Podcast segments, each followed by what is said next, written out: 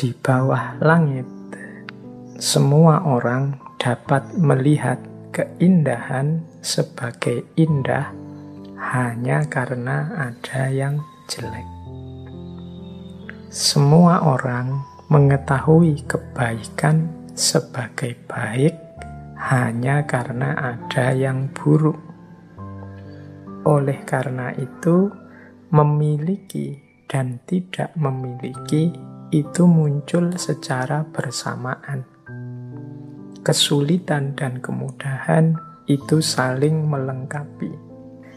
Nah, jadi kalau menurut tulisannya Lausu ini, jadi hidup ini yang tadi pasangan hitam dan putih, cakep dan jelek, kemudian kaya dan miskin, ini kan dua hal yang kontras, satu hitam, satu putih, satu positif, satu negatif.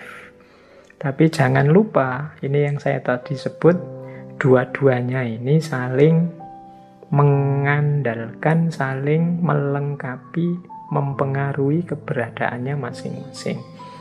Kalau dalam kalimat tadi, keindahan itu tampil sebagai indah karena ada yang jelek. Loh ini kan, yo ilustrasinya mudah. Orang itu disebut ganteng ketika dibandingkan dengan yang jelek. Kalau tidak ada orang jelek, ya otomatis orang ganteng tidak ada. Orang disebut kaya karena kepemilikannya dibandingkan dengan orang yang kepemilikannya lebih sedikit. Yang lebih banyak disebut kaya. Kalau kepemilikan itu sama semua, ya tidak ada orang kaya. Jadi orang kaya itu berarti dia eksis karena ada orang miskin. Sebaliknya yang miskin juga eksis karena ada orang kaya. Sebagaimana yang ganteng tadi, ganteng itu eksis sebagai cakep ya ketika ada yang jelek. Berarti yang ganteng itu terima kasihlah sama yang jelek-jelek, jasanya mereka kalian kelihatan jadi ganteng. Itu mudahnya. Jadi saling, mungkin mudah, saling mengeksiskan, saling membuat ada. Orang itu disebut soleh karena ada yang tidak soleh. Kalau semua orang soleh, mungkin status soleh itu selesai, tidak akan ada lagi. Jadi di bawah langit, semua orang dapat melihat keindahan sebagai indah hanya karena ada yang jelek. Ada baik, ada jahat. Kalau tidak ada kejahatan, kebaikan tidak akan kelihatan. Sebaliknya juga begitu. Kalau tidak ada kebaikan, ya kejahatan juga hilang. Masing-masing saling mengadakan kutub yang sebelahnya. Ini pelajaran dari Tao Te Ching. Ini salah satu pemahaman terhadap situasi yin yang dalam hidup ini. Terus, yang kedua, ada dan tidak ada saling mengadakan. Kesulitan dan kemudahan saling melengkapi. Panjang dan pendek saling mendefinisikan. Tinggi dan rendah saling bertentangan, sebelum dan sesudah saling mengikuti. Ini masih menjelaskan tadi ya bagaimana perbedaan itu saling melengkapi, saling mewujudkan yang lain. Kesulitan dan kemudahan itu saling melengkapi. Tidak ada kesulitan kalau tidak ada kemudahan kok sulit ya Pak mengatasi pandemi ini kita menyebutnya sulit mungkin karena kita bandingkan dengan mudahnya kita menyikapi penyakit yang lain. Dulu juga ada wabah tapi tidak seperti pandemi saat ini. Maka pandemi ini kita sebut sulit. Kenapa kita sebut sulit? Karena kita bandingkan dengan yang lebih mudah. Jadi kita sering gelisah karena logika perbandingan ini ya. Karena kita lihat yang lebih gampang, lebih mudah, maka yang hari ini kita sebut lebih sulit. Kita mungkin dirundung galau oleh bencana demi bencana Karena mungkin sepanjang hidup kita, kita belum pernah mengalami bencana sedahsyat yang kita alami hari ini.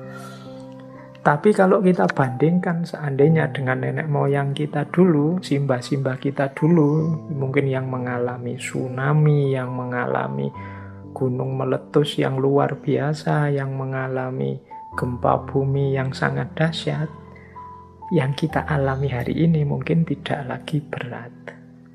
Tidak lagi sulit, tidak lagi luar biasa. Wah, simbah-simbah kita dulu gunung meletus bisa dirasakan sedunia efeknya.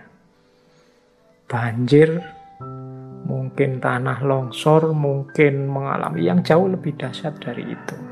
Nah, kalau kita melihat yang ini, maka situasi hari ini tidak kita sebut sulit.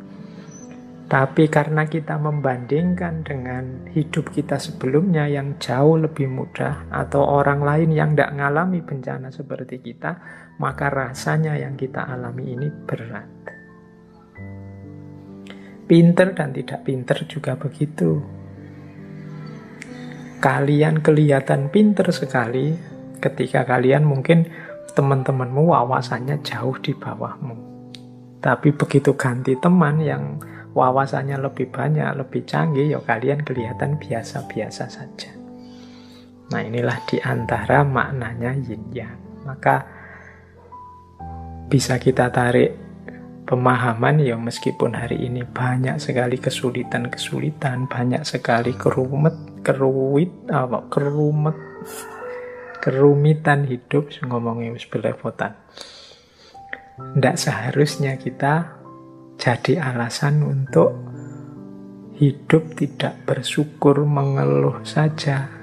Tinggal kita ubah sedikit perspektifnya. Oh iya, yang saya rasakan sulit ini karena saya membandingkannya dengan kemudahan-kemudahan yang selama ini saya alami.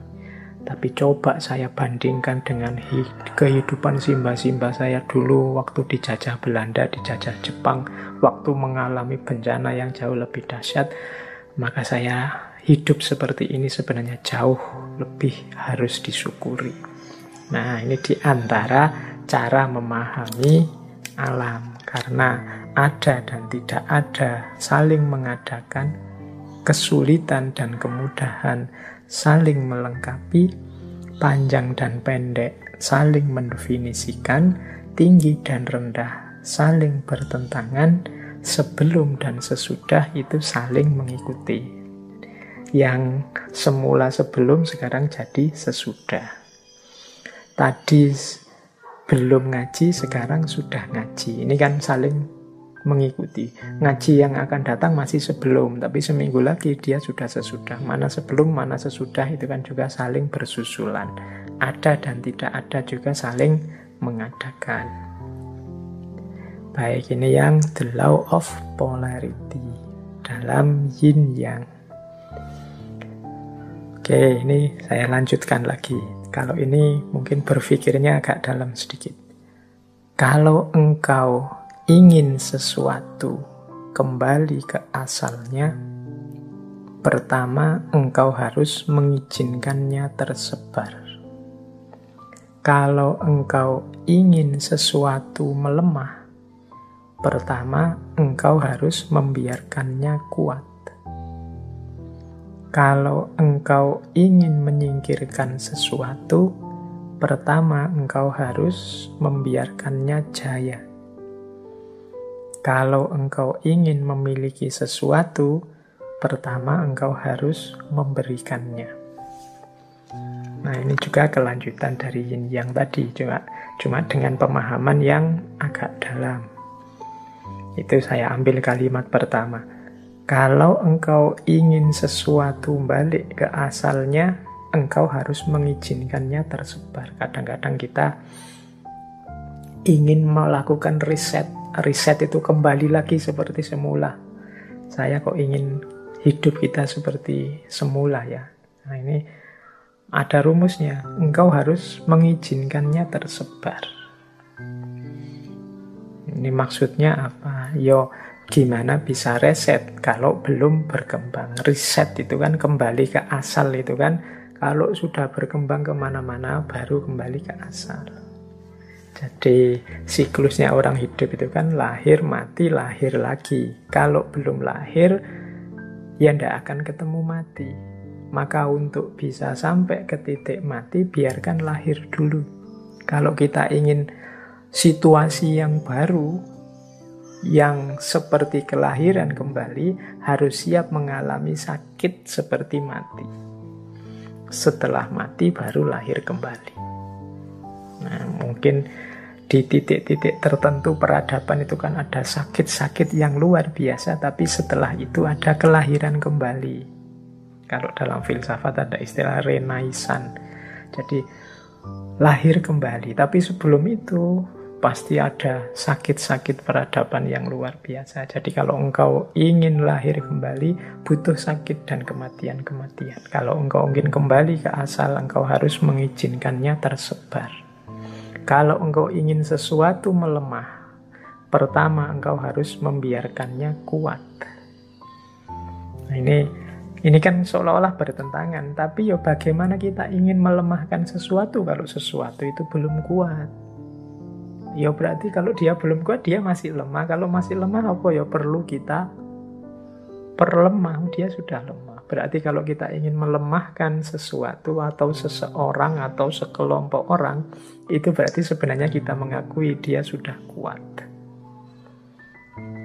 Kalau dia belum kuat, bagaimana kita melemahkan? Kalau kita ingin membungkam orang, berarti biarkan dia bicara. Lo bagaimana kita akan membuat orang diam? Wong dia kita larang bicara. Nanti logikanya seperti itu. Jadi ini kayak yin yang. Nah sebenarnya maksudnya itu yang terakhir. Sebaliknya kalau kita ingin memiliki sesuatu, kita harus memberikannya. Untuk bisa mendapatkan cinta, kita harus memberikan cinta. Untuk bisa mendapatkan kehormatan, kita harus mau menghormati orang lain. Jadi, kalau engkau ingin memiliki sesuatu, pertama-tama engkau harus memberikannya. Kalau engkau ingin menaklukkan orang lain berarti pertama-tama biarkan dia jaya. Kalau sudah jaya baru ada alasan untuk menaklukkan. Kalau dia belum jaya, apanya yang engkau ingin taklukkan? Wong dia belum jaya. Nah, ini logikanya seolah-olah aneh, tapi ya dalam hidup ini begitu. Kalau kita ingin membakar sesuatu, kita butuh api, butuh korek. Hmm. Padahal yang kita inginkan api besar, tapi modalnya harus api kecil. Ini hukum yin yang. Jadi kalau ingin sesuatu ke asalnya, pertama engkau harus mengizinkannya tersebar. Baik, ini kalau diuraikan dengan contoh-contoh ya sangat banyak. Tapi Intinya berarti hidup ini ada mekanisme dialektika antara hitam dan putih, antara lahir dan mati, antara panas dan dingin. Yang ini harus kita ikuti ritmenya. Tidak mungkin putih semua. Dan tidak mungkin hitam semua. Ya seperti logika lahir dan mati tadi.